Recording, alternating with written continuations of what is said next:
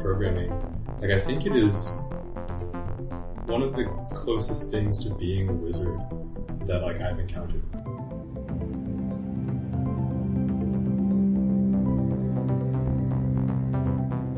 We always forget to do the intros, so we should we should do that.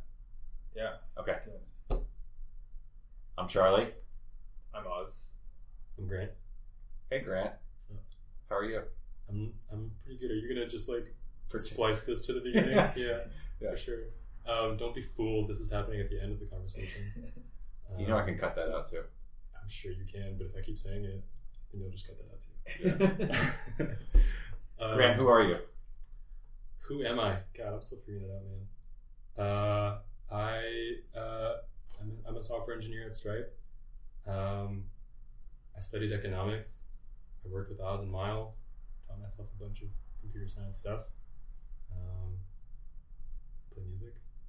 Yeah. Which, um, which team did you end up on, or what team were you on? yeah, so uh, still on the same team that I was on um, when I joined. It's called Ruby Application Infrastructure. Okay. It's just like uh, a subsidiary of developer productivity. Okay. Um, I think we have like 800 engineers now at Stripe. Okay. Half of them write Ruby. Those are my customers. Okay. What What are the kind of tools and stuff you're building for? Yeah, so um, there. So some people on my team work on the static type checker. The Sorbet. Yeah. Yeah. So uh, there's uh, things adjacent to that, um, editor integrations, uh, sort of integrating that into uh, other parts of our like build system, um, like using it for code intelligence and other places. Um, but like I think broadly our team is like you'd say we're responsible for just like scaling Ruby at Stripe. So I mean it spans from like um, application level work to support people who run Ruby services, um, but it also includes like language level um, things like lint rules uh, and like other static analysis tools. Mm. Um, you guys using like the off the shelf C implementation of Yeah. Ruby interpreter? Yeah which we just upgraded. Like that's something That's something your team's responsible for, or yeah. yeah. So like that, yeah, yeah. Um, making sure that like that is up to date and like securely, you know, provisioned and built and signed, etc. Um, uh, but yeah, we're just using the off-the-shelf MRI with, uh, I think, in some places, uh, a different memory allocator. I think, depending on What is MRI?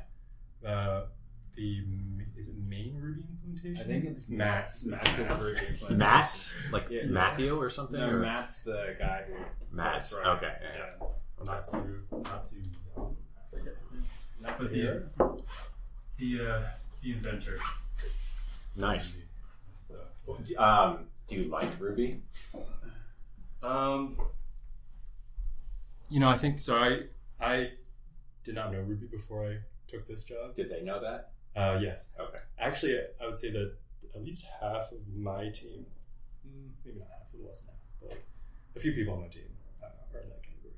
Like, didn't know Ruby, Ruby beforehand. Like, there are definitely plenty of um, like product engineers at Stripe who know the language better than people on our team. Yeah.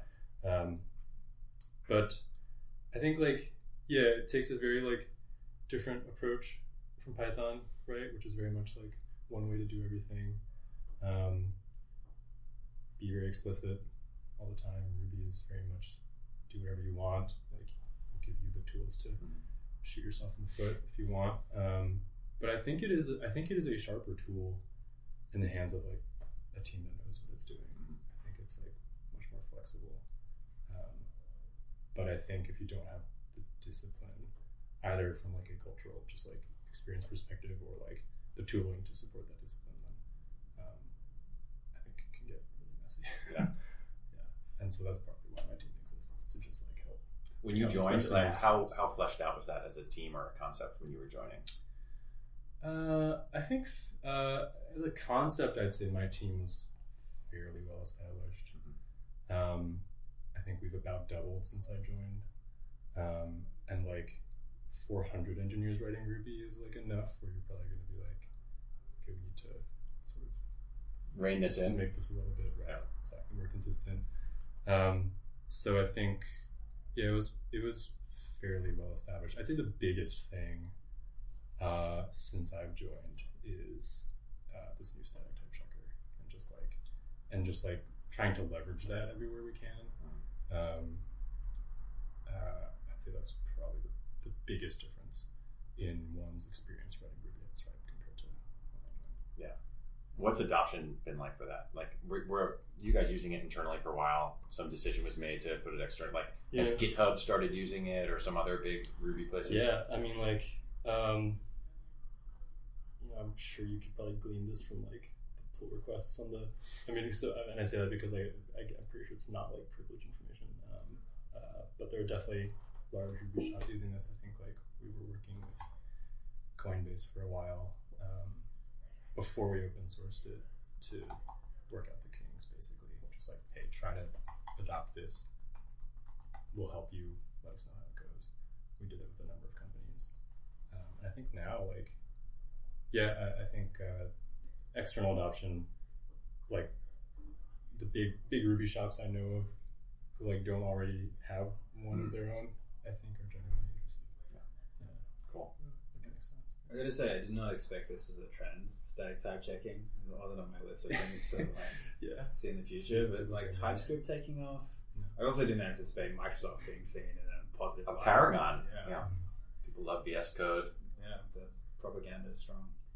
Uh, uh, yeah, between that, um, type annotations in, in Python and Yeah.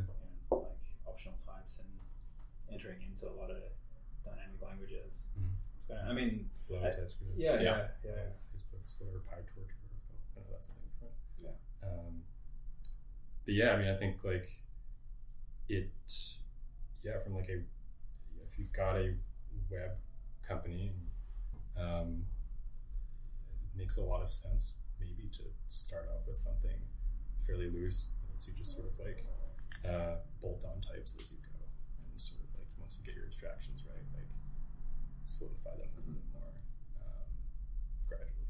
I think I think like making it gradual was definitely a key like design consideration for us from the start. Yeah. Um, so. So when you were thinking about joining Stripe, was it like I want to get into uh, like deeper into like a specific language or like inf- what was going through your head? Um, it's actually interesting. I think like at the time, I was pretty interested in uh, trying to work on something like as uh, like as basically get as low level as I could get. I was looking at some um, sort of like firmware engineering jobs, uh, you know, jobs at companies that um, were making hardware products, uh, and I think Stripe ended up ended up going to Stripe mostly I think for the opportunity to just work with some very senior people. Um, I got a chance to be on this team. Everyone's like way more experienced than me. Um, they've been around the block. They've done some cool stuff. Uh, and I was like, well, maybe there's like, you know, it's my second engineering job. There's probably a lot that I don't know that I don't know. Um, uh, I think that's turned out to be true uh, for sure. So I think now, yeah, I'm definitely like in a much better position to do whatever I want. Yeah. that involves software. Um, but yeah, that's what eventually kind of pulled me pulled me to Stripe. I didn't have anything like specific that I wanted to work on at Stripe. Yeah. Um, it was just like you know, I, there are some really good people here, and I'm going to work with them, and that's cool. Yeah. So, I was just um, I saw Stripe released like a product or two in the last couple of days, like Yeah. the corporate card and uh, some other thing last week, and I just remember working at, the, at a place where we didn't have a design resource, so it was basically as soon as, soon as Stripe comes out with a new thing, it's like okay, here's some gradients I can use uh, Yeah. for CSS. yeah, they do a fantastic job. Um, it's pretty awesome. Yeah. and their their little section of the office is by far the coolest like part of the office. Like if you go visit the design pod, they've got like all of these toys and Oh my god, uh, yeah. and just like arts and crafts and scraps and things to play with. Well, it feels like Stripe has it's like sort of like a experimental, almost like lab Bell Labsian type approach. They've got like Stripe press where they're like doing printing. I saw they're like hired someone to buy like handle their carbon offsets and things like that. And it's kind of cool that um, I wouldn't call it like the natural monopoly that Bell was in the like you know most of last century, but it's kind of cool to have this sort of like infrastructure level company for the internet and then that being able to like spawn off a bunch of different projects. Yeah. Like is that is there an ethos of experimentation? I mean, I think that the, you know, I think the co-founders are like very much committed to the idea of increasing the GDP of the internet. Hmm. Like, a big part of that, I think, is um, being a thought leader, right? And like uh, trying to, guess, like increase access to knowledge that you think is important, um, lessons that you learned. I think like if you look at the publications that Stripe Press has put out, I think it's all very well aligned with like the fundamental mission of the company and like the goals of the co-founders. Um, uh, it's like an argument for increasing economic activity generally. Um, it's a stubborn attachments, to Tyler Cowen's book. Um, sort of like the philosophical case for uh, just like maintaining political and economic stability and growth over the long term. Um, uh, and then like uh, you know uh, like the increment sort of the magazine Oh, yeah. that we, that we published i mean that's like much more tactical just like here here's some articles about testing um, uh, i think that's the most recent issue uh, security um, programming languages it's like how do we how do we just like make people better at um, software businesses Yeah. The important thing about that is that now the Dream Machine, Right. which is the best computer history book uh, ever written, is back in print. yeah Yeah, for a, for a while it was like you could only buy a secondhand copy for like two hundred bucks or This is something. Licklider. Yeah, the Licklider book. Yeah. yeah, and Patrick Collison bought the rights uh, very early on, the, the print rights, and I believe he was doing just like uh, small print runs for his friends Like a and family. zine almost. Uh, just like Who has the movie rights? Oh well, hopefully him. It'd be Yeah. great. It'd be great to, to get a movie out. i should have brought some copies actually i didn't think about that yeah if you guys want something I uh, I've never turned out anything. it's a beautiful edition too. I mean, it's like it's it's a yeah, it's a it's a beautiful um, You've read it? like artifact. I've read the first like fifty pages. Okay. I think, Nice. uh, and then like started listening to podcasts. I don't know. yeah, that was like back in the time of my life when I didn't know what podcasts were, and then I discovered them. and was like, oh, this is this is easier than reading on BART. Oh yeah. No, I've been reading. Uh, I've been walking to work. We just moved offices, and I, for whatever reason, I picked up like gigantic tomes, and I'm like walking, reading this, like dude. hitting people's dogs and stuff. Yeah. It's just, it's Yeah. problematic. For, for, for people who can't see, that's It uh, by Stephen King, um, which is like five inches. In Approximately. Someone said today, "This is the shape." No book should be this shape. It's like it's like a brick. Yeah. But I try to do something where every October I read a scary book because I I hate scary movies. I don't like scary things, but I'm like, this is how I'm pushing myself. How do you feel about scary books? I noticed that you're maybe not all, like all that far into. Well, I just started this morning, Uh, so I have like an hour walk. So I got like 70 pages in.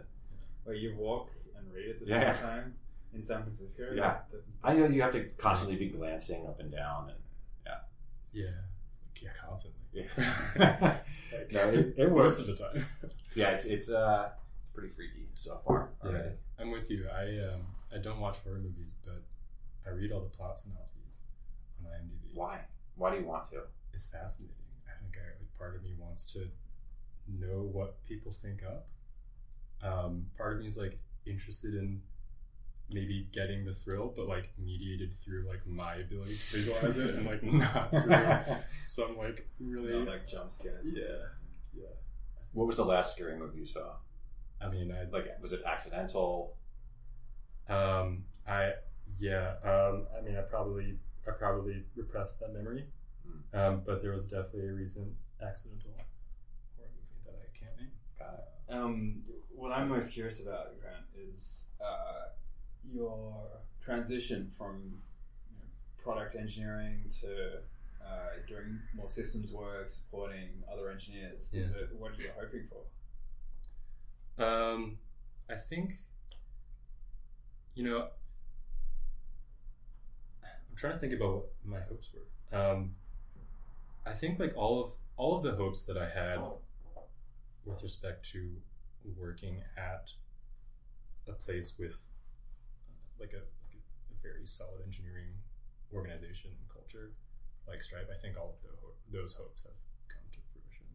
Um, I I think, and that was really the only hope, and I guess also expectation that I had going to Stripe. Um, I think, you know, I've I, as I mentioned, like I was sort of planning on doing some like more low level Yeah. work, um, and uh, I think originally my sort of reasoning there was that well, um, if I start at the bottom and work my way up, like I think I'll have a much better sort of like you know thorough grasp of things. Right.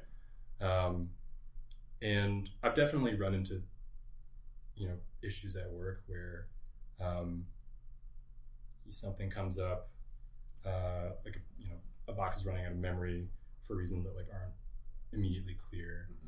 And like I'm able to orient myself and you know start poking in the right places, but um, you know, I certainly run into bugs that I cannot fix.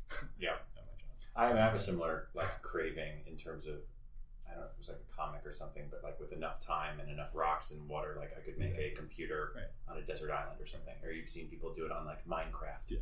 Right. And like I, I want that, and I, some part of me is like I need. I can't do anything else until I can make a computer out of Minecraft, Right. which is definitely not the approach. But you're right. Like there, what are the things you can extract that like will enable these other things? At the mm-hmm. same time, like if, if that's what you want to do, that's awesome too. Mm-hmm.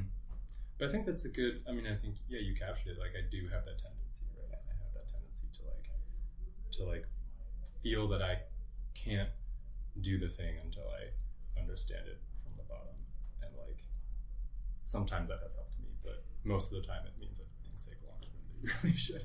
Uh, it- do you feel that in any other element of your life, like ri- driving a car? Oh, You're yeah. like, you're like, I need to take apart this car in order to understand it. um, I think it's. Uh, I think this tendency in me definitely pervades. Like it, it. I think like unrestrained, I will like apply it to everything I do. Um, it.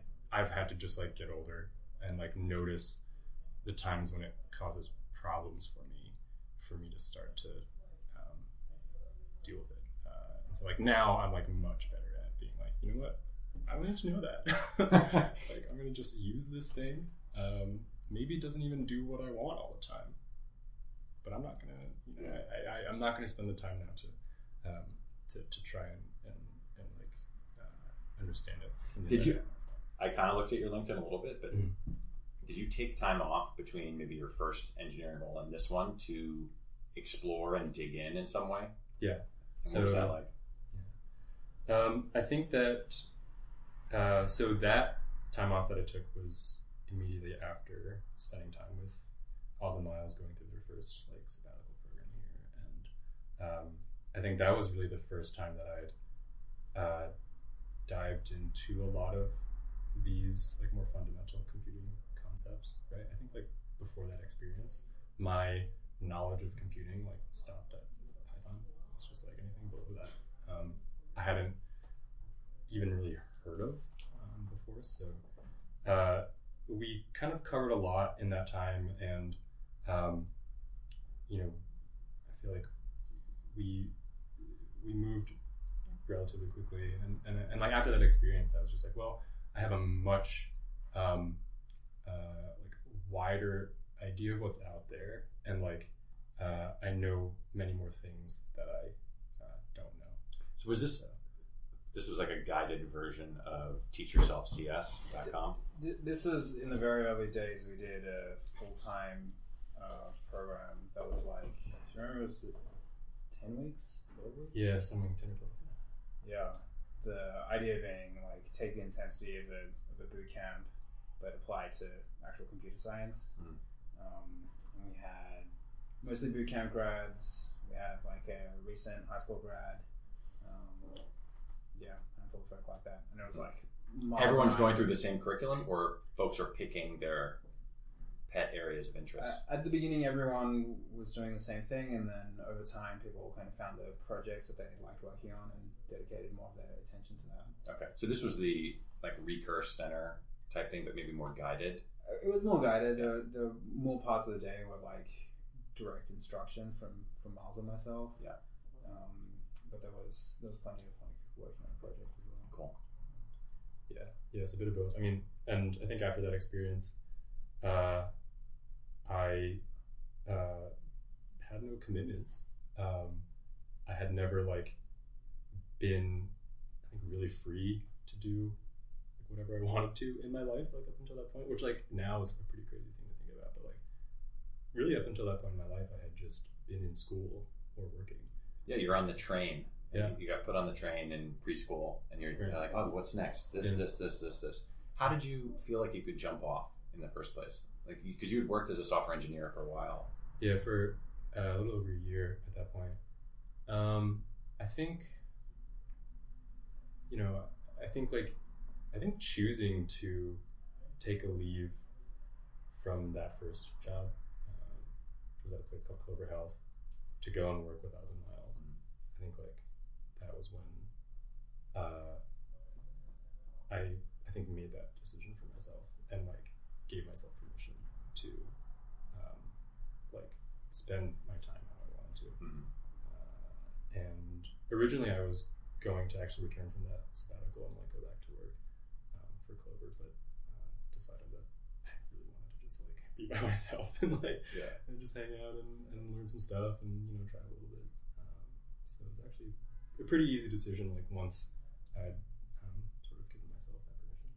Did you consider, like, after the sabbatical, like doing something else other than software engineering? Like, maybe I'm going to like dig into some other subject, or was it just I need to figure out what I need to do within software engineering or firmware or whatever? Yeah, at the time, I think um, my interests. I was pretty focused. Yeah, I, I wasn't really thinking about much else. It was like I've been I've been given this, you know, a sort of like um, an outline of this domain, maybe like a uh, like a, a low resolution map, and I wanted to go and um, add some detail.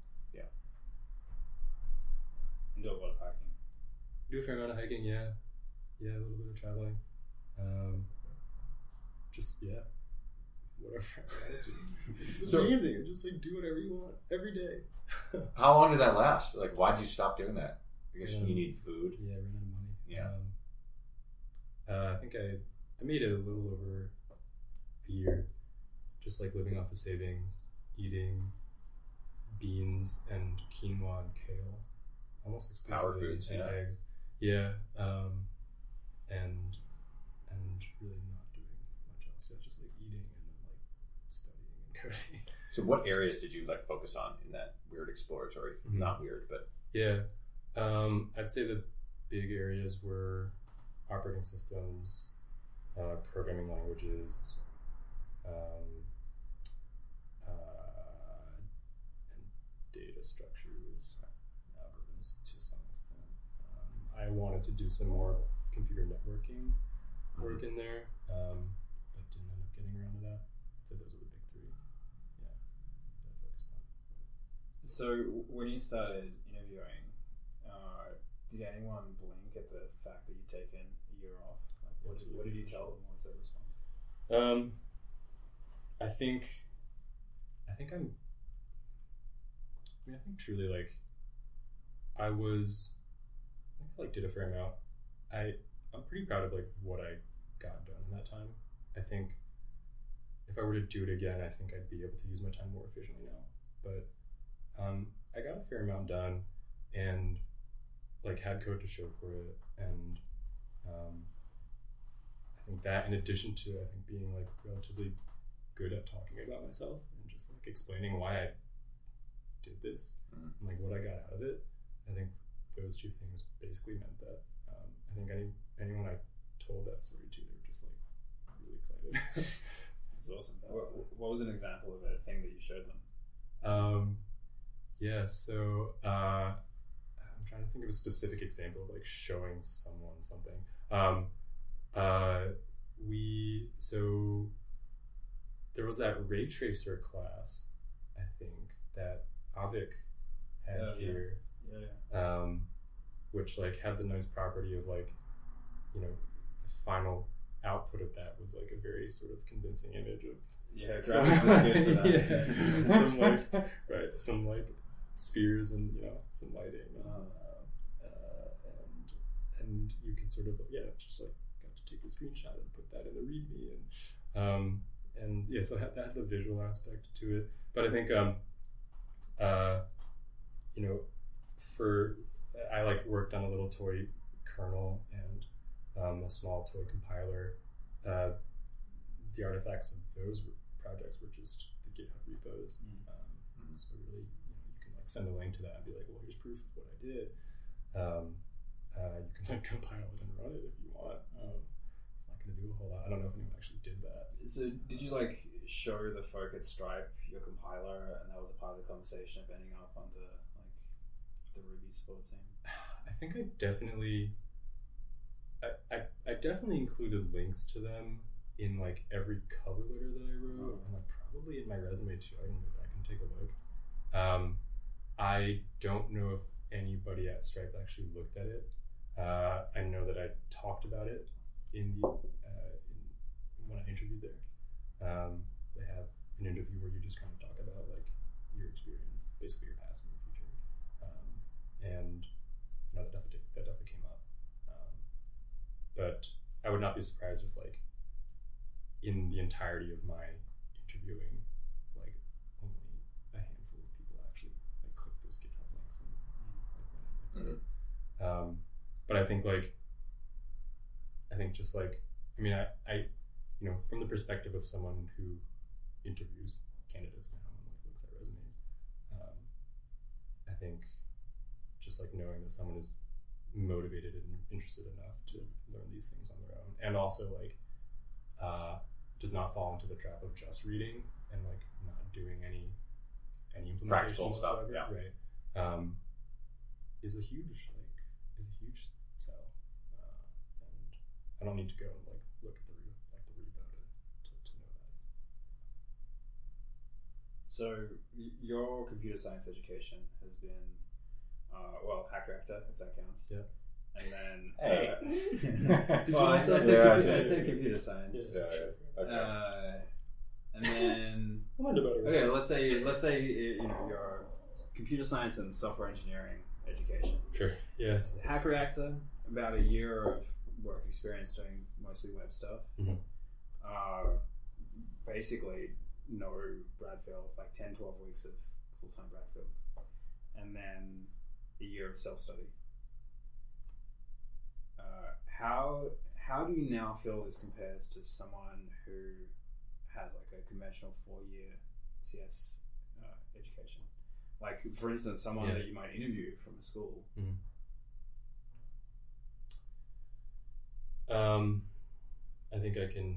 Yeah, I mean, it probably depends on the work. Uh, I've man, I've interviewed, I've interviewed CS degree holders, like, of astounding, like variations in ability. Like I've Mm. definitely been very surprised at how much and at how little.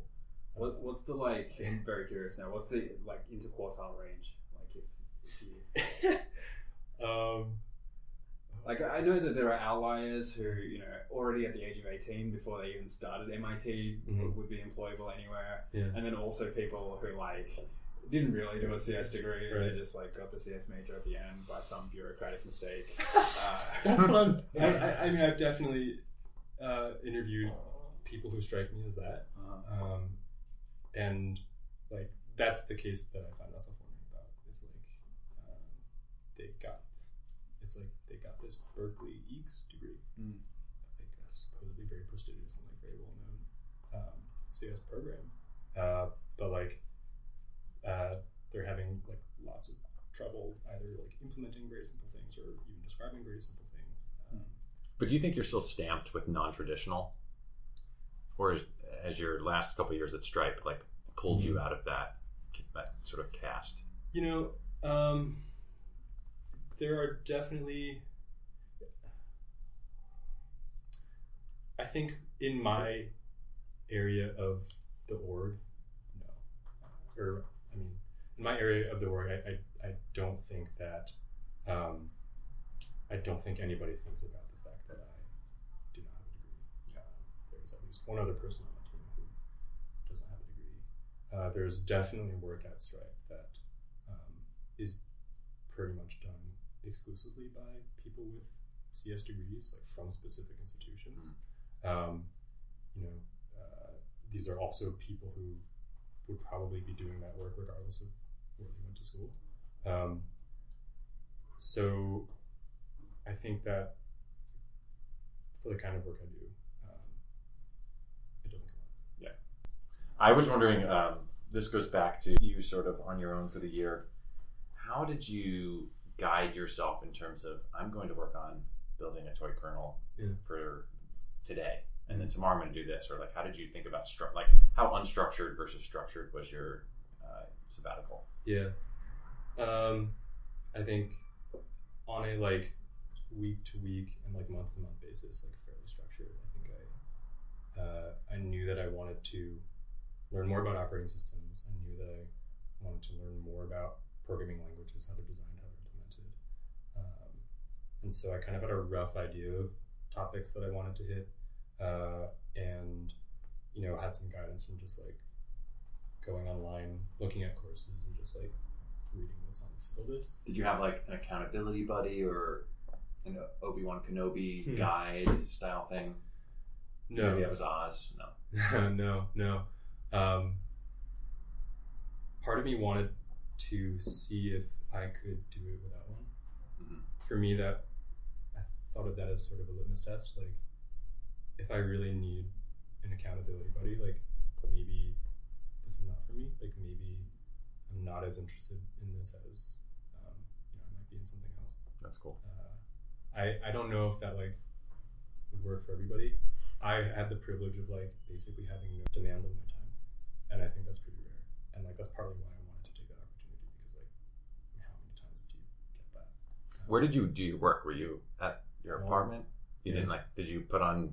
Did you stay in pajamas all day? Like, what was your? Yeah, yeah, dude. I've yep. I like I was in an apartment in uh in in between Cole Valley and the Haight. Yeah. Uh, and I was just basically in pajamas, and like when it got cold, we we didn't have like heating. Yeah. I just like wear mittens. I always think of the Forgetting Sarah Marshall scene where he's at home for the week and just eating the Yeah. giant thing of uh, cereal out of that huge bowl. Yeah, That's I mean, so it's great. Basically, my life, except uh, the bowl was filled with quinoa and beans. Yeah, and you um, didn't come up with a. Muppet-based musical about vampires, unless you did. I would have uh, if I wasn't programming all the time. Yeah. Yeah, no, totally. It, it was yeah. I, I was just like on my own. And I had I had two roommates at the time. Yeah. um, and so I didn't go crazy. Were they working full time? They were working. Okay. Um, uh, but yeah, otherwise I was on my own by design. Um, I think both as you know, both from like a desire to just be totally free and, and, and you know not have any demands on my time, but also as a test of like what what do I do and what happens when I'm left to my own devices completely. Yeah. Um, uh, like, do I actually maintain momentum and like interest in this subject? or Yeah, you eliminate all excuses, Right. right? That's cool. Do you think that another sabbatical is in your future, or not? No, I'm not Yeah. saying like imminently to anyone listening to this, but it's more just like that. Clearly, was effective uh, for you. Yeah, I mean, I think it's it is it's such a luxury. Um, I I one hundred percent I will do it again. Mhm. Yeah, at some point. Um, you know, uh, and and I think I think I would like make something very good with that time. And I think a lot of people sort of feel like, oh no, I need to have like a job or I need someone I need like a place to be at a consistent but I think it's maybe easier than a lot of people think to to, to f- discover what you know you- you're interested in and, and Yeah. to spend time on those things. Oz, have you sabbaticaled? Are you on a sabbatical right now? Uh, but my life is gradually turning into a sabbatical, which is which is lovely. Uh, but um, the closest thing that I did was straight after school. I um, uh, tried to start a company uh, in scare quotes. Uh, I didn't know what I was doing. Um, uh, it was actually like an online education platform, so it kind of come full circle. Wow. Yeah, but I like my version of this was like first thing that I did was I go I went and incorporated because you know I felt Yeah, like yeah. that was the most Progress. to do, and then I spent six months programming without showing anybody what I was working on or talking to anybody, Yeah. and um, Then kind of got bored of it the moment I had to try and convince some other person to use it, and so uh, what ended up being was like six months of just learning new technologies and, uh, and building stuff and being creative, and um, that uh, that led directly to my first full time job as a, as a software engineer, um, you know, basically because of the, the people who I showed the, the thing that I was working on. Um, but that was like an accidental sabbatical. You studied math, right? Was this after your Yeah, yeah, yeah. Um, I, I did some computer science as part of uh, as part of that, but my major was was pure mathematics. and then law school happened. Law school happened at the same time. Oh, so uh, in Australia, uh, there's a kind of it's called combined law. You basically do graduate law concurrently with your with your undergrad over five years. So I did Ah, I that. The first big regret of my life. That fifth year? Yeah, the, The entire doing, doing the doing the two together because you're effectively doing two and a half years of both. Is it English style law? Like, are you a barrister with a wig and things like that? Uh, I'm, I'm not, you know, personally right now. Yeah. Uh, it, it is the common law system. Yeah. Yeah. So there are there are barristers that come out of that, and they do wear wigs and so on. Okay. Yeah. Nice. Common law is excruciating, by the way. Uh, I mean, the- U.S. is also a common law system. It's not like it's not like Europe where we, they try to codify all the, all the laws, and there's you know, somewhat of a, a place that you can go to to understand what the law is. In common law systems, you need to read um, past cases, and the judges are interpreting laws, and they've been doing this for literally 800 years or something like that. And um, it's totally illogical. Like, it just doesn't make, make sense at all. At least with the civil law systems, that in, in trying to put it all in one book, they're Yeah. at least confronted with the fact that Yeah. there are constant contradictions. Well, as a citizen, how are you expected to know what the laws are in common law? oh, you're not. You're, You're you, not. well, Yeah, you're just supposed to abide by like the golden rule. You know, like I, how am I supposed to know if I go into a given state that this isn't or isn't allowed or not? Oh, uh, you have absolutely no idea. I mean, the lawyers barely have any idea. Like, uh, if you're a lawyer in one area, you, you're, it's unlikely that you're going to know the law in another. Um, so you know, that's not that's not really what the law is about. But what's excruciating about it is that uh, I had to make that decision as a 16 year old, a 17 year old finishing high school, um, and everyone told me the law was logical, and I felt like I Yeah. wanted to be Oh, I like that. somewhere that was not Yeah. software, but that was Yeah. logical. Yeah. And then you get there and it's like, well, this judge said X, but this other judge said in some circumstances not X. Mhm. And then this other judge contradicted both of them. But he was allowed to do that, but as a consequence, subsequent judges are not allowed to do the other thing. And you just keep It's a lot of if statements. Yeah. Yeah, well, I mean, if there were just a, bun- a bunch of if statements that all made sense together, that Oh, were yeah, coherent, worse, it would be okay. But uh, they just Yeah. Non-deterministic. Yeah. Non-deterministic, yeah. yeah. Um, this is kind of a really off-topic here, but uh, you know, someone started. You started it. I Ah. it. Uh, yeah. No, it's Uh, Oz, Fingers are being pointed. Oz at your me. path uh, Yeah. is interesting though. Like because we're talking about like I think all of us n- or none of us here studied CS directly in college, but then like Grant in your case, like it sounds like one or two years out, you're like, oh my god, this is this entire new area that maybe if I had gone back, maybe I would have been a CS major instead of I don't know whatever you were. Maybe. I'm. I'm. I'm not convinced of that just yet. Uh, Yeah. yeah. Um, What do you mean? I um, I think I personally, and you know, I think this one's like I think people get all sorts of different things out of college. Um, but like college is very good for me, purely in terms of like a identity formation, like a compu- like community formation perspective. I think I like I like went to some um, uh, in hindsight, I guess just like as a high school or middle school, I like uh, was not in very like um, I think like intellectual communities, uh, and I just thought that that was the way the world was. Uh, I got to college and I um, met a lot of incredible, but also like like-minded and like interested people, um, and that was the first time I was like among people like that. And I think like I did a fairly light degree. Um, the economics degree is like one of the um, uh, like uh, shortest, I guess, majors at Pomona, um, if I remember correctly. And I left a lot of time for other stuff. That's that, awesome. that was like really valuable for me. And so I don't know if I would change that.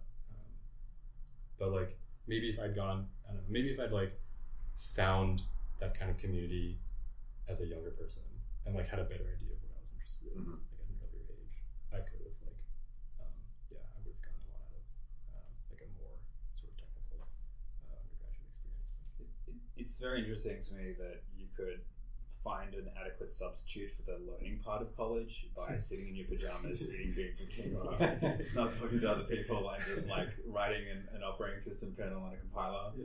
But you cannot imagine yourself finding a substitute for the social and like um, personal growth aspects of an American college, a liberal arts college.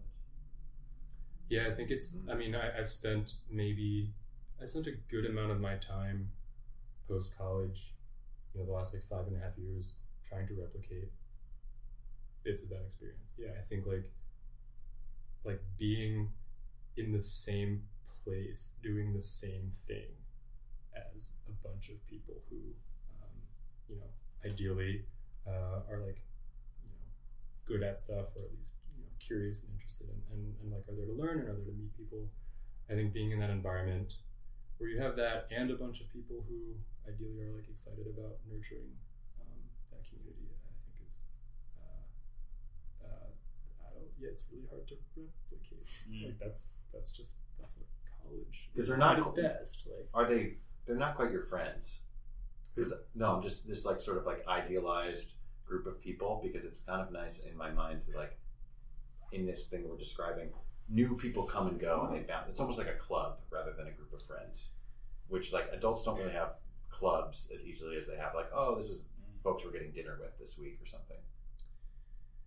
Uh, I mean, are you, are you saying that like, like the other students at your college like are not necessarily? Yeah, yeah. So the thing about college is you're kind of thrown into this thing and you're Mm. all in this Oh, mixing pot together. Yeah. And then you have this weird shared experience that you're going through. Yeah. Adults don't really have that unless you're Ah. like, um, you're explicitly trying to like curate your living experience to be like this. Because I know that there's folks in San Francisco who live in like large houses where there's like Mhm. 20 residents and they like have group dinners and group meetings. And those folks are like going to an extreme to create that sort of like mixing melting pot type thing. Right. But if you're not doing that, well, I don't, it's kind of hard. Maybe it's work. Exactly. Yeah. Yeah, it's jobs where people spend too much time in the office. Yeah. Yeah. And I think there's, I mean, it feels to me like there's a lot of that in the Bay Area. Um, people who are not from here coming here to work in technology and like sort of using work to fill that void, whether or not they realize it. Oh, oh, totally. My first job in tech in New York, we had like Friday night, they'd finally roll the kegs into the office and we'd Mm. be like salivating from like noon onwards. And then we'd be hanging out there till like, you know, 2 a.m. or something. Yeah. Like, this is just like, this is your cult that you join. And a lot of companies try to do that. Um, and then I've heard recently that some, I don't know who this was, but it's like, your company isn't your family. It can be, but you should also like your company should support you having a family outside of this. Yeah. But uh, as far as that company goes, it was like some of my best friends are from that too. Yeah. So It It's can hard to- work for sure. yeah. Yeah, it can work. So that begs the question: If you did not go to liberal arts college, if you, as an eighteen-year-old, uh, went to work for a cult-like technology company, would you have done the same thing? Yeah. Um, Presuming there were other people like that there as well, Like, so not- that you weren't just the you weird 18. aberration. Yeah. Right. Um, yeah, I mean, I think that's like, you know, when when like younger relatives or um, uh, or, or people who are who are in this position to think about college or you know going to work for um, a software company. Uh, I think like what I'm always curious about is um, like is this is this like a sufficiently like developed personality like um, uh, like Well, if you give them four years to develop it, Right. that's like because you know you didn't right you didn't develop your personality instantly when you showed up at college. Right, of course. But like, what would have happened if I'd spent this four years in the company? Um, yeah, I mean, I. It's hard to say. I know of exactly uh, two people who have made that choice, who uh, forewent college to work for companies, um, and I've yet to follow up. um, I yeah, I can't say. Maybe yeah, like theoretically, I, I would imagine. Of course, it's probably possible to do the opposite of what I did, right? Um, go deep on skills, employable skills first, uh, and then at some point, you know, spend all your time. Probably wouldn't be in your pajamas at home, but like spend a year like learning how to, I don't know, figure out like what your values are, and like and like learning what kind of people you like gravitate to, and like who you want your friends to be. Um, I guess like the challenge is that that, as we mentioned, like I think, um, it it's it's hard to you, you like need to be in an environment where like everyone is at that stage. I think I think it's I think it's it seems much less feasible to me to just like decide as an adult that um, you like want this for yourself because like everyone's already done that. You know, the timing is, is an issue there. Yeah, I even liked that at certain jobs where I'd have a cohort of people like all starting on the same day. Um, my first jobs were at like investment banking, and you like explicitly have a cohort, and you're like it's almost like just college continued. You're like a first year analyst, a Yeah. second year analyst, and there's that shared shared sense of like we literally have no idea what we're doing, and you grow based on that, which is really nice. Yeah. It's like this does exist in places. Yeah, that's good to hear. How, how do you think about like you? We talked a little bit about like uh, sabbatical in the future. Like, what are the what are the things you're like interested in now, and like how are you how are you exploring that? Um, so these days, uh, a lot of my free time goes to music, um, and uh, people. Uh, so my parents recently moved to the Bay Area. They were in Boston for a while. Cool. Um, so now we like live in the same place again. This is the first time like we've um, lived in the same region with me being an adult, and I think that's like uh, it's it's novel. I didn't expect it to be as novel as it is, um, but like I think our relationship is like changing for the better. That's awesome. My folks are on the East Coast too, Yeah, and my fiance's are as well. yeah. How'd you how'd you convince them? Oh, they. Uh, no, I did not. You didn't have to? they were very much. it was very much a push. Um, they. I think it was always sort of the plan for them. They want to be near me. Yeah. Uh, I'm the only one they've got. I'm an only child, so um, I think they they basically as soon as the opportunity presented itself, they jumped at it. Awesome. Um, Are you performing music, or is it just teaching yourself an instrument? Yeah, these days, uh, I've so I've like performed in the past. Um, I've been musical my whole life, but like mostly uh, kind of on the side. Um, you know, played an instrument as a child, as like many second generation Asian immigrants do, uh, but it was like all rote sort of memorization. And so um, I'm at the point now where actually like you know I'm I'm like in a similar spot where I was with software probably uh, um, like a, you know a year and a half ago, where I've got some experience with it, um, uh, but want to know a little bit more about how it works. Um, sort of peek under some of the abstractions, and so um, more recently, it's just like learning theory. Um, yeah, I mean, hitting the books, uh, um, and then sort of being mindful about like uh, also just like producing as much as I can, just like playing every chance I get. What's your instrument of choice? Uh, these days, I spend most of my time on the piano. Um, I also play guitar, uh, but I uh, have a keyboard in my room for the first time in my life. I played piano when I was a child, but um, so it's like been a while. It's kind of like going back to um, uh, to an old friend actually, uh, and so that's been really nice. I, that, that's where I spend most of my time days. I want to learn piano so bad. dude it's uh you know i think that the quality of like online music curriculum generally is like a lot lower than the quality of online software curriculum Okay. but like with piano specifically there's a lot of good content Can you send me on some- youtube you- Okay. yeah Yeah, you can literally learn anything there. Yeah. yeah. So I I had guitar lessons in like seventh, eighth grade, ninth grade, and stuff, and it mostly amounted to this guy Matt O'Ray. He was like the he looked like Stevie Ray Vaughan. He what a so name oh my god, he's awesome. And he'd come up to my room and he just like tuned my guitar, and I just asked him about his life. I was like, "What's up, man?" And we like literally we'd have like, "Oh, he's like, we got ten minutes left. What do you want to learn?" I was like, "Uh, some Green Day song." He like transcribes like three power chords and leaves, and so I never got good. And to this day, I can basically only play like power chords, and Yeah. I can read tab, but I, I just need to learn how to read sheet music because when I see a piano, like you don't want to be a guitar guy in at, like a place, but like every, if you can play like a Christmas tune or something on piano, yeah it'd be so satisfying. and then you can make millions just playing power chords That's true. and you got good at asking questions oh yeah, oh and i god, think that's probably Matt O'Reilly is the coolest. I ran into him. I ran into him like two, three years ago in my hometown. I was like, Matt, it's me, and he had, he didn't remember. so Matt, if you're listening, I still remember you. yeah i mean if you played that green day song for him i think you would recognize Yeah, Oh god, his, his memories of like that. He's like this guy. He won Guitar World, guitar like What's rising. Guitar World? Guitar World is a guitar store. There's one on like Van Ness and stuff, but it's Oh. all over. And he won like Rising Blues Musician of the Year. Oh, so this guy, this guy wails. Yeah. And then I come in and it's like, oh, can you teach me like uh, when I come around? He's Right. like, oh god. It's like, yeah, man, come on. Yeah. Actually, you know, I'll just let you keep asking questions about my life. Yeah, Um, please send, please send me my. Um, I'd Yeah. love some like recommendations on piano. I mean, my mom's been uh, going through. My mom's been teaching herself piano. And this Yeah. is like, she started from like scratch. I mean, she never played any instrument or did anything musical in her whole life. But um, she retired about a year ago, and uh, yeah, got a piano and has been just teaching herself through YouTube. Have you have you tried to uh, like make an app for her to learn or something? Have you connected the dots? Like, oh mom, I can program you the best curriculum.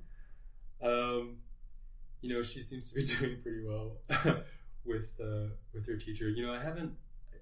I that impulse never came up, and I, I I think in part it was probably because like I was really excited about the idea of her like getting to know this teacher, um, and uh, who's like also an older Asian lady. Um, I think they, from what I hear, they get along really well. Um, and I, I want them to be friends. So I don't, I don't want to automate her. Good. Um, but uh, yeah, I think that's that's like where I've spent a lot of my free time recently. I think like, who knows what a future sabbatical would entail. I like, um, yeah, there there are definitely things in the realm of software um, computing that I I really want to dig into. Um, and honestly, if I had like three more hours every day, I would. Um, Or is it still on the low level side? Like, where what are the things that are? recently, I mean, like so. I think probably the first thing I would dig into um, is networking. Uh, that I think is an, an area of my work that comes up like somewhat consistently.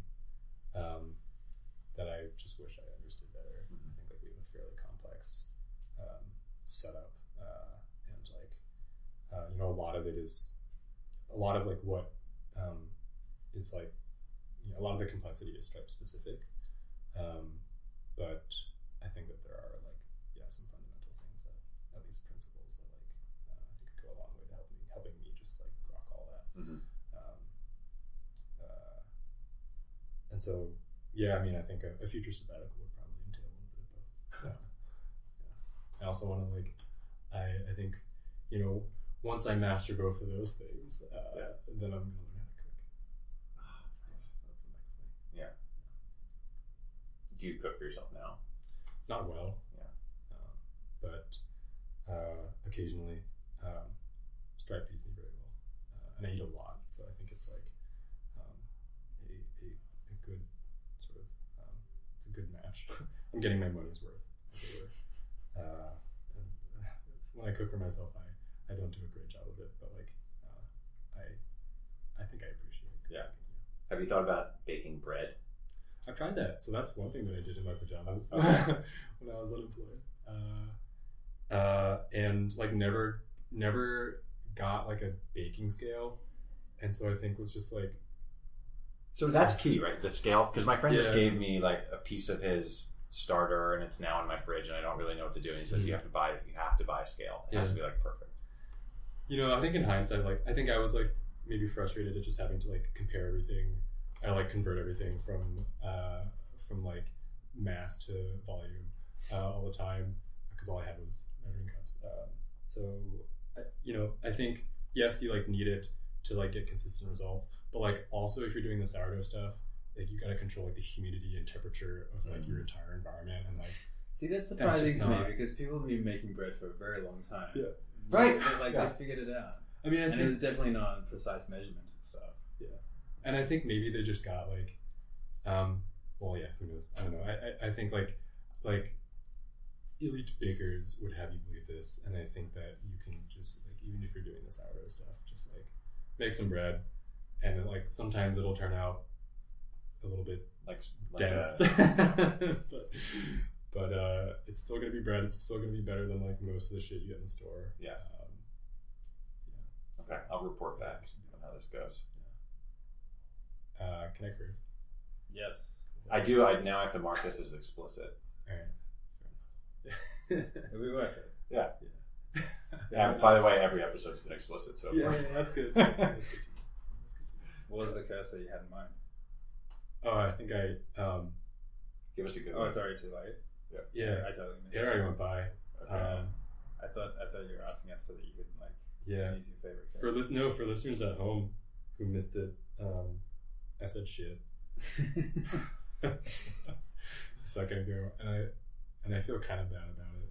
what, what was it in reference to? Um, uh, Bread? It was it was in reference to most of the bread that you can get at the grocery store. Oh shoot! you feel bad about insulting the bread or about Uh, resorting to that crude language? You know, both because there is good bread at the grocery store. Um, yeah, there is, and it doesn't deserve what I just called it. Very kind of you. so it's there's it's better. It's the the amateur sourdough that you make, Charlie, will be better than a lot of the like I- perfectly decent and adequate bread. Grant, I appreciate the vote of confidence. I'll tweet a picture of it or something. Oh, please do. We actually had pizza made from this starter's cousin. Oh, that's really amazing, yeah. Oh my god, it was so good. Yeah. Yeah. That's that's what I want in my life. Yeah. Sourdough crust, yeah. That's awesome. So we quickly segued from creating software to creating music to creating bread. I'm, I'm curious, do you guys think that there are people who are creative and people who are not creative? Like, is this a model of the world that you have?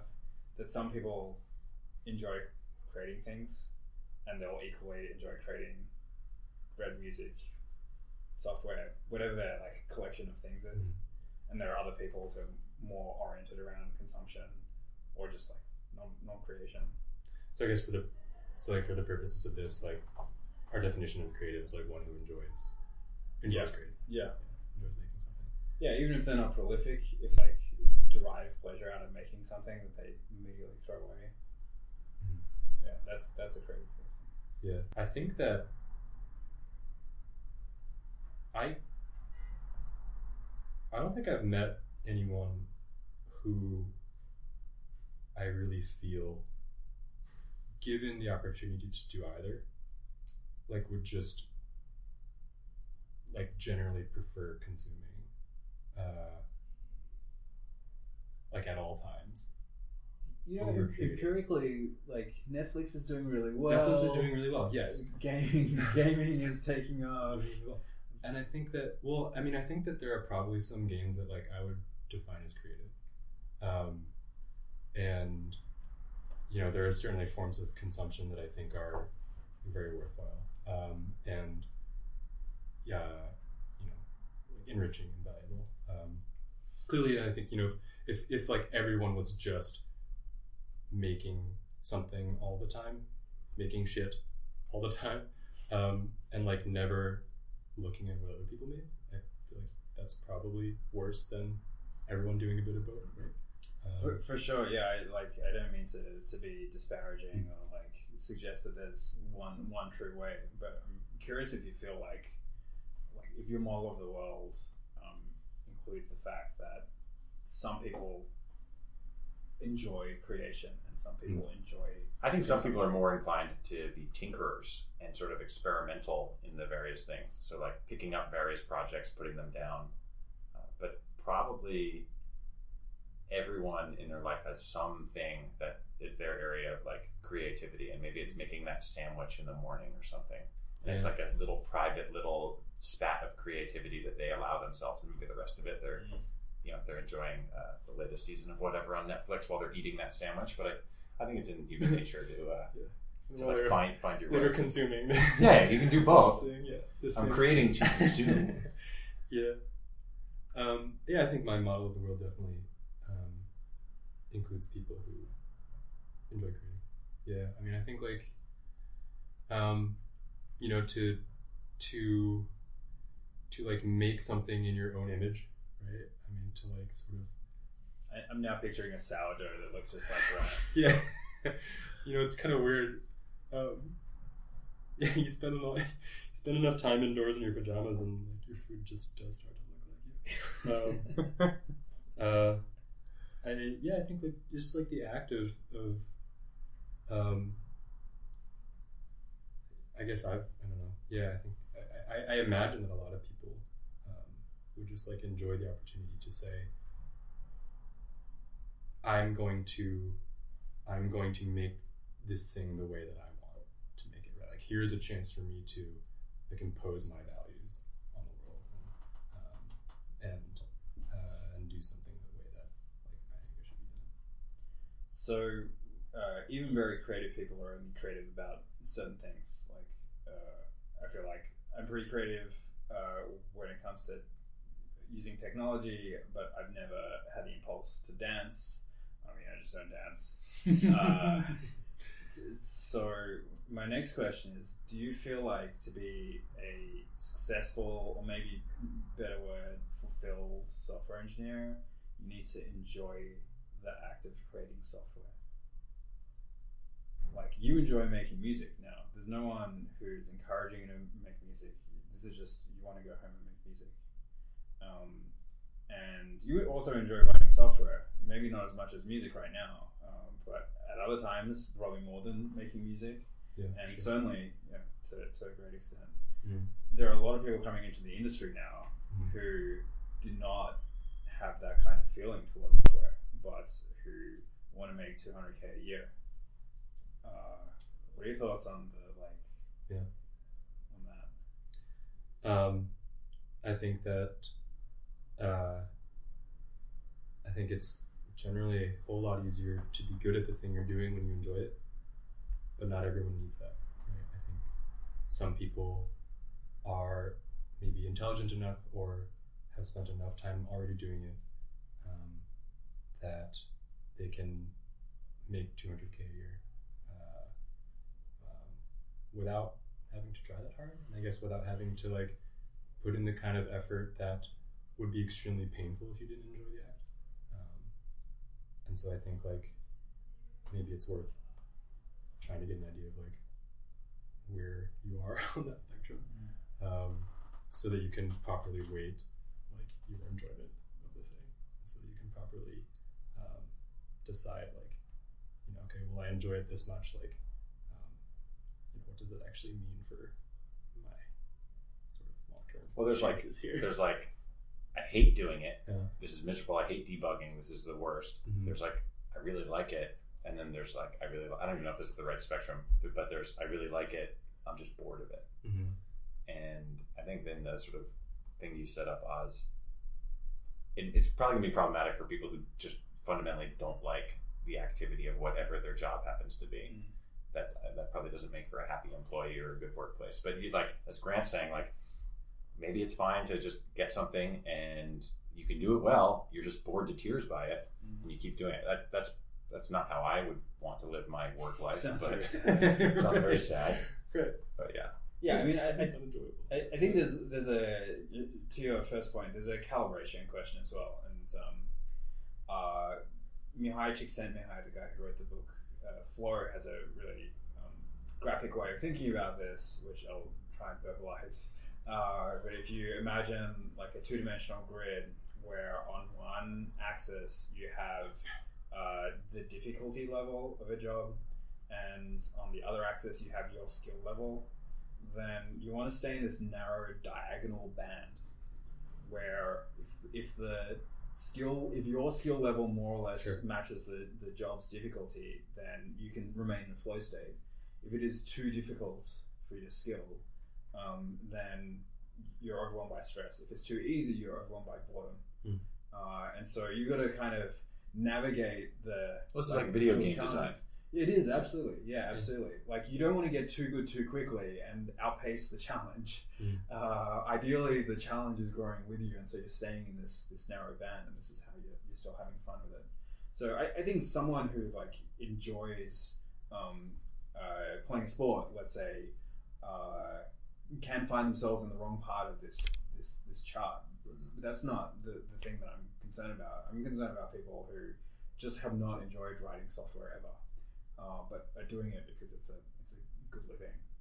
Yeah. I mean, I'm not saying they shouldn't do it. I'm not saying uh, that they they should make money and feed their families and so on. But uh, there's so many people in our industry who actually enjoy, like, absolutely love, like, lose track of the time, make a cup of tea, start programming, and five hours later they realize they've got a full ice cold cup of tea on their tables. Yeah. And Well, those are the people that, that they're competing with Right. at some point. Well, I think it's a problem of the schools over promising to people who are looking for something and seeking something. And like you could paint, it's sort of like the same problem that happened with the for-profit universities, mm-hmm. like the University of Phoenixes and things like that, that are like Phoenices. the Phoenices. Yes. Is that, that might make us oh the Phoenicians. Yeah, Yeah. that's better. But like they're they're making promises about what that'll do to people's careers, and there's not a lot of follow through on terms of like what are people actually learning. Yeah. So I think there's probably some folks in this category you're talking about who have like made their way into software engineering in a path where they didn't really understand what they were getting into. But Yeah, I guess it shakes out. I guess they find kind of ancillary kind of jobs. Lots of them become product managers and so on. But um, but there's all, like there's a literacy that is valuable, I think, no matter what. For like sure, because you yeah, can come in sure. and make like you can do a boot camp or something, and then you can become a UX designer or a customer support type person, and just like frankly speaking the lang- the lingua franca of I don't know if that's the right way to say that, but like the sort of like lexicon of our times. That's Uh-huh. super valuable, uh, and you don't have to be an engineer. For sure, for sure. Yeah. Uh, the thing I'm the, the thing that I keep thinking about is whether software engineering is inherently a more creative industry, whether um, Mm. inherently it uh, allows for people to enjoy their work more, get into flow states more, Yeah. um, and feel through their work the kind of thing that you might feel through music or cooking or something like that Mhm. as opposed to uh, professions, conventional professions that are attracting the same kind of uh, salaries. That that's what I think is potentially an interesting um, divergence that we see. Where being like a doctor or a lawyer, well, being a surgeon is one thing. You, you can get that flow as well. Um, but for a lot of the conventional, you know, being a management consultant or an accountant or something, these are they used to be similar levels of, of prestige. Maybe now they're lower in prestige than software engineering um, uh, and they don't seem to be like innately creative to the same the same level of software.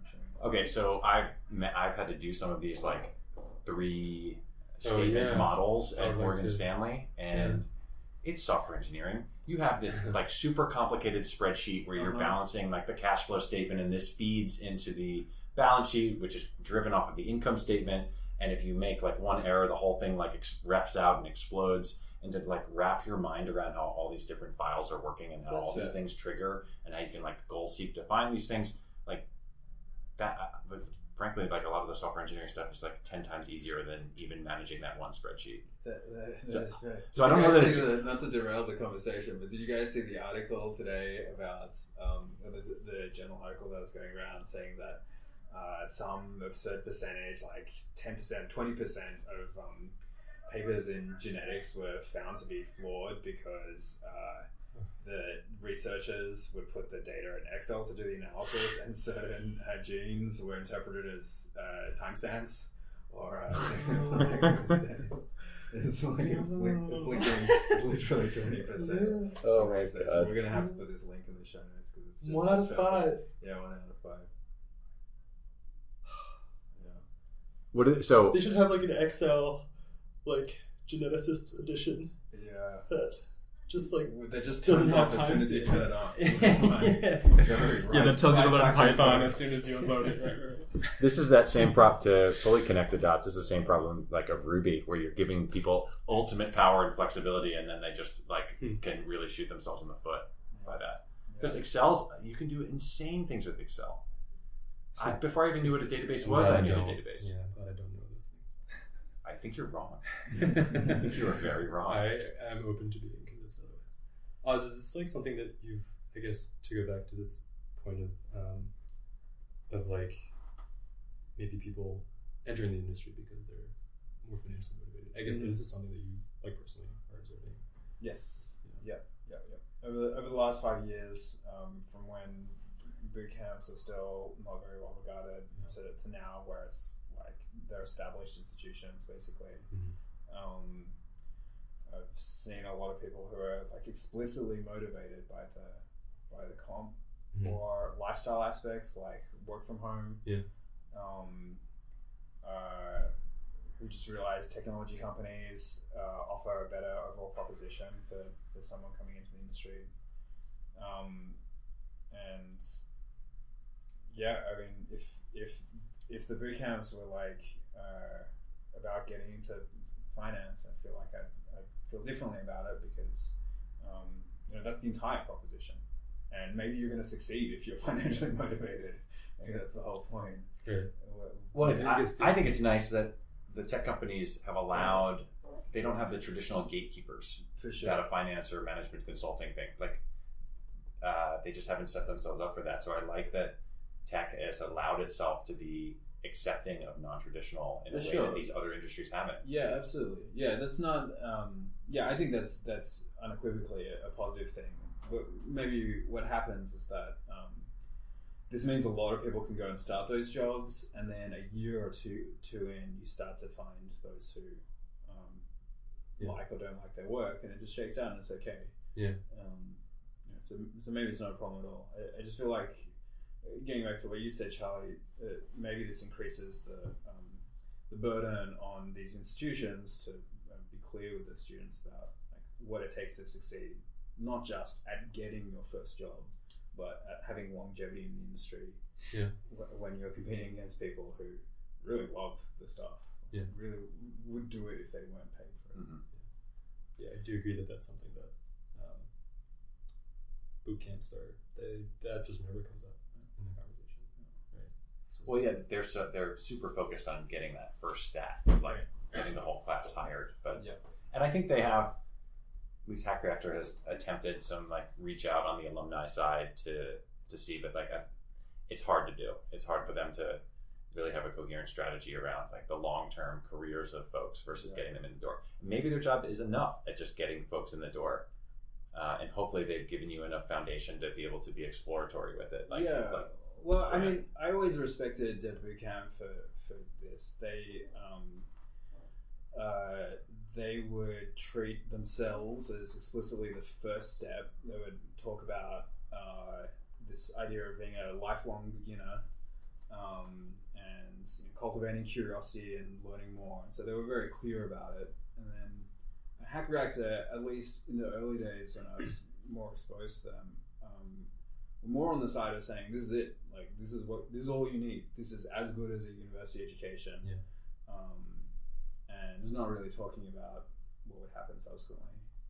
Um, Okay, so my take on it was when I was working at that tech company that after Morgan Stanley, and I was more in like a sales role. I, I wanted to teach myself programming. Like I, I would did, did a little stuff with like Arduino's, and then like for a while I'd be really into Python, and then something would come up at work and I'd forget about it, and then I did a little iOS stuff, and I didn't know what I didn't know, Mhm. and I didn't have any sort of guideposts. And I think the Hack Reactor message for me, I'm curious what you think, Grant, was like, here's a scaffold of the things you need to learn to get employed, and here's also like we're putting you in a so one scaffold, two group of highly motivated people who all Mhm. want to learn that sort of cohort thing, and then three work ethic. You get what you put into it, and hopefully, with those things combined, you have this sort of tool set that can get you into the industry and then allow you to feel like, okay, I, I do have more of guidance around like what are the weird areas of interest I want to explore next, like Grant did. So Hack Reactor for me kind of achieved that. Yes, they maybe can say like goodbye as soon as I get that first job, but maybe that's not their job. But maybe that's not their role. They get me that job, they give me these tools, and I can move on and like build my career based on that. So I I feel like they're um, they believe genuinely are telling the students that they do provide the framework for for subsequent continuing education in uh, in technology, and they don't in fact. And Grant did not pick that up at Hack Reactor, in fact. Uh, and there were there were topics, entire areas that he didn't realize were entire areas. Um, and Well, so- they don't spend enough time on it. You spend, we do databases, at least we did, for like Hmm. a day. But it's like databases like write SQL. It's not databases like un- understand the query planner and query executor and what a database engine actually is.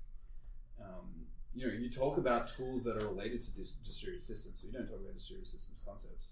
You talk about algorithms in the context of solving algorithmic problems for uh, for interviews. There's much more to it than that. So, and that's totally fine. I just uh, wish they were explicit about how much of that they're actually exposing you to, because um, there's an implicit like uh, dig at conventional universities.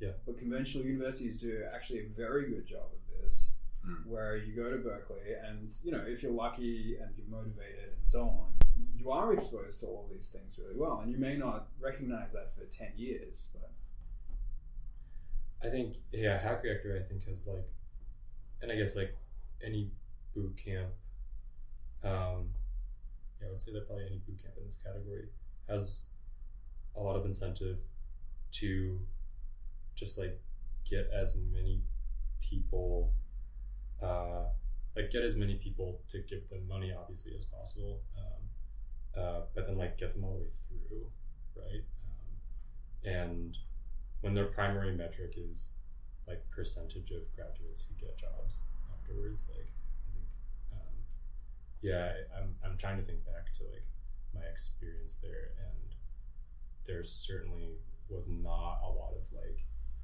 oh by the way there's like all this other stuff over here. Um, we're not going to cover it right now but like you should know about it because like it might come up. Or you might be interested in it later. Um, it very much was like you know we uh, we're just going to get you a job right now. Yeah, and it, and we're it speed dates you through all these topics that if you really do dig this and you are the person who like loves engineering, you should dig into these things further. But maybe that's not maybe that's not the explicit contract. And I think they should be more clear. Like we are giving you the speed dating version of this. but do they even do that? Do they like speed date you through compilers or something? No, they don't. Systems. No, they don't do everything, but they do enough of the important things, I think, to get you that job and then get you in. And then you're kind of SOL unless you find something like, you know, uh, a mentor at work, a, like a nice library or like a teach yourself CS type thing where you can like, oh wow, it's true. I really don't have any understanding other than like, like what I'm doing and making this React component right here. So, um, I, I'd say this all being like, I'm very satisfied with what Hack Reactor did for my career to make me go from what I was doing before to the place I am now. Uh, I don't think they overpromised. I think they like exactly delivered and provided the like way for me to do that. But maybe other people are interpreting it differently, and maybe they're blustering in their marketing speak in a way that uh, I mean, there seems to be pretty good customer satisfaction. sure. Yeah. Yeah. So, Yeah. but I like. I think people want the first job, and that's what they. Yeah. But a kind of side effect is that is potentially that you're in your first job, you don't realize that there's more that you could learn, Mhm. and um, the, there was a missed opportunity. Someone at Hack Reactor could have said, "We're not going to do this because it's not a priority, but there is this whole field, Mhm. and you might want to come back to it in five years." And universities do a really good job of that. Yeah, I think maybe one thing that can be said for like all these different paths is like you, um, you, I mean, you just don't know until you do the thing, right? Like yeah, even if you go to um, a four-year program, um, like I, you know, to your point about like you know we're having a lot of you're observing a lot of people just sort of like going through these programs and um, like working for a little bit and then it shakes out. Maybe they discover that they don't they don't like it. Um, yeah, maybe like in a in a few years, um, however long it takes, like um, you know, demand will slow down supply like will catch up enough that like that just won't be possible. That like um, there will be enough competition where someone who's only been doing it for three four months like that just like won't, it won't be feasible for them to get Mm. their first job and so like everyone going into the industry will have to like think a little bit harder um, and like ask themselves these questions uh, but yeah right now I mean like if the market will support it Yeah. maybe people are gonna do it um, and and use that first job maybe as like the litmus test I think I was definitely um, you know thinking about that I was like well if I invest um, you know twelve thousand dollars in three months um, I can then see for myself like if this work is I mean, it's a way better strategy than going to law school or something stupid like right that. right Also, I think the tech jobs it's a, it's a better quality of life generally. It's like Hands you, you want free food, you want to dress like a sixth grader and go to the office. Like this is the place to be. Yeah. I feel like if yeah, if you know, if the like markets for these different like in different industries, whether um, you know we're talking about lawyers or doctors or accountants or consultants or what have you, I think it's like probably clearly better for the employee if there are ways for them to get fast tracked into the industry um, and like do the work as quickly as possible uh, with the assumption that like it might not be for them Yeah. and then all those people can get weeded out and then you don't have then you don't have like the sort of opposite scenario where like everyone in an industry just like regrets that they're Are you are you concerned about folks having fulfilling careers? Is that like the root of this? Yeah. Yeah, yeah, it is. I mean, I, I love software engineering overall as an industry. I feel like it's one of the best possible combinations of being able to express yourself, think about interesting systems, uh, have an impact, like have leverage. Um, but this is this is a promise that I think only makes sense if you, as someone looking at looking at this, yeah, are, enjoying that that process. Like if it were really really lucrative to make sourdough, but you just did not enjoy it. you met someone who didn't enjoy making sourdough. Would you push them to to do that? Yeah. Like, would they be able to tolerate being in a bakery with flour on their face and whatever, Mm. making sourdough and hating it? Yeah. I mean, I don't want people to feel that. yeah uh, like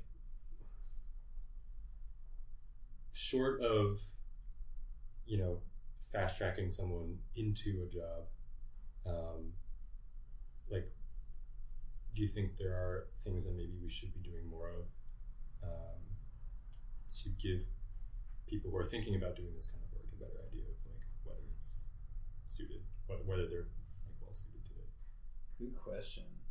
Um, yeah, I'm not sure about that. I definitely, alluded- yeah. I, I definitely don't think it's mandatory computer science education in high school. I think this is the worst possible thing. Uh, You get the like most perverted view of what it's like to actually write software. Um, I think I think the more that kids can like hack around with little things. I know there's no more MySpace, but like making your MySpace homepage ping Yeah. whatever Mm. um, and um, like Neopets and stuff, like wh- whatever it was that people Minecraft, whatever it was that people were using to get exposed to building stuff. That's that's the best. Mm. It's like we have more of that available, then more people at a younger age can get a sense of what is the fulfilling creative part of writing software. Mm. And if that's the narrative, rather than well, you know, first year. Um, uh, like a fresh out of school uh, employee at Facebook makes 200k, um, then I think more of the right people are going to be in fulfilling jobs. Yeah, I agree, and I, but I think that um, that issue is going to afflict any occupation that's in demand. Right? For sure. But previously, it was Wall Street. Yeah. But see, I think like during the junk bonds rise, when anyone could get into bonds trading, and um, everyone did, like, were there people who enjoyed it and people who didn't? Were there some people who found it like really creative and others did? Have you read Liar's Poker? Like it was just like a free for all. Everyone's like smoking cigarettes, gambling, and yeah, stuff. Yeah, I mean, but it, it seems like everyone was driven to make money. Yeah. and so it was like a kind of No, but there, I, there is a there's like a thrill um, uh, about the work, I think, and that you're like surrounded by. I remember when I joined Morgan Stanley, it was like right in the financial crisis, and it's like, look at CNBC, and they're like talking about our stock price plummeting. I was like, oh, I'm at the center of this, Yeah. and it, there's like, I don't know, there's like some weird. But, but do you feel this- like only some people feel that thrill, and those are the people who are going to succeed, and other people adjust? No, uh, I think you can. You don't need to feel the thrill. I think you can grind through it and just just be, Because the money's there. Just feel like because the money's there. Yeah. Ugh. Yeah. I'm, so- I just That's had, what I sorry, I just had a flashback. I mean, that's what I suspect may be different about software engineering. That there's a, a wider range between the people who just love it and want to code overnight and just go to bed because it's the responsible I thing to do, probably true. versus the careerists where I think that's probably true. it, it just i mean I- i don't want to denigrate accountants but it seems like there's less of a, a spectrum there um, and that more of the people see it as just you know a job uh, and wouldn't do it for fun like i, I see so many Yeah. people who like There's creative accounting, Oz, on Wall Street too. If you're interested in that. creative accounting Yeah. um, it, it's something that I've been. We should wrap up soon. But something that I've noticed is a lot of software engineers who make a little bit of money on, like, they get lucky with an IPO or something, and um, retire and do open source work, Yeah. or uh, who fantasize. You see people in the like financial independence subreddit all the time who are software engineers who want to retire so that they can do open source code. Like, what other industry has this where you want to want to do this shit for free. Yeah, I'm gonna make a lot of money now. So I I this know, I bet someone who's um, like working in a garage probably wants to retire early so they can build a hot rod cars. from yeah, scratch. for sure. Yeah, yeah. So I think I think that's, but I think you know, working in a garage, I think is comparable to software engineering. Well, I think it's There's all a- about finding a system, a complex system that you can navigate in some way, and then uh, there are the spectrum is like how creative can you be versus like routine. Like a dentist navigates a complex system of your teeth. You don't really want them to be too creative, but then like someone in software is like more on the creative side of that system. But how do folks find the system that interests them that they can like offer this to someone else for economic value? yeah, and it's hard. And like as you pointed out earlier, like when you're 16, how the heck do you know? How the hell do you know? Uh, yeah, Shit. uh, shit. How do you know like what is the right system for you to explore? And I think it's cool that I was able to choose a couple different times in my life. Yeah. I was very lucky. All right, we should wrap up. What's your favorite book? Oh, shit. What are you reading right now? You can't say shit yet. This is the Yeah, start. yeah, of yeah, Okay, we haven't, we haven't given the, the, the cursed uh, disclaimer yet. Yeah, yeah. My favorite Spoiler book. horn. Oh my goodness. Um, you know, this actually kind of ties into something that um, You'll hear about soon. I was thinking. What? I don't know. I thought it ties into something we already talked about. Yeah, yeah. That we're going to talk about imminently because we've agreed to talk about it, and not that we've already talked about it. Um, about sort of like the nature of software work. Uh, one book that I really enjoyed as a child, and which I actually re- reread recently, was um, the Wizard, A Wizard of Earthsea uh, by Ursula K. Le Guin, um, and it follows a young mage in this world where magic is um, and like magical power is predicated on knowing the names of things and like Mm. understanding um, uh, understanding like the core essence of something and thereby understanding its name and then um, uh, they're like thereby ga- gaining power over it and I think that that um, world really stuck with me as a kid and I think um, you know to to the Oz's future point um, that like perhaps there is something fundamentally different about um, programming. Like I think it is one of the closest things to being a wizard that like I've encountered in my life. I think music's also up there, but but I think we've we've got this this system where you learn these arcane incantations and if you speak them right you get some like poisoned sand to do math for you and it's like pretty um, pretty, uh, yeah, I guess intoxicating when you're doing it for the first time. Um, and yeah, I think compared to a lot of things that uh, I've done in my life, I think it is easier to reach a flow state. That's a cover of SICP, right? It is, yeah. Hal Abelson would do lectures with a wizard hat on. really? Yeah. Oh. I mean, it's magical. The, the Yeah. stuff in the book is magical. Yeah, yeah. We've just like, yeah, we've like put some put some lightning into into a into a little rock. And tried to do math for us. Yeah, if you say the right words, in the right words. With enough time. yeah, With a semicolon at the end. with a semicolon. at the end. Yeah, Thanks to our type checker that you're working on. yeah.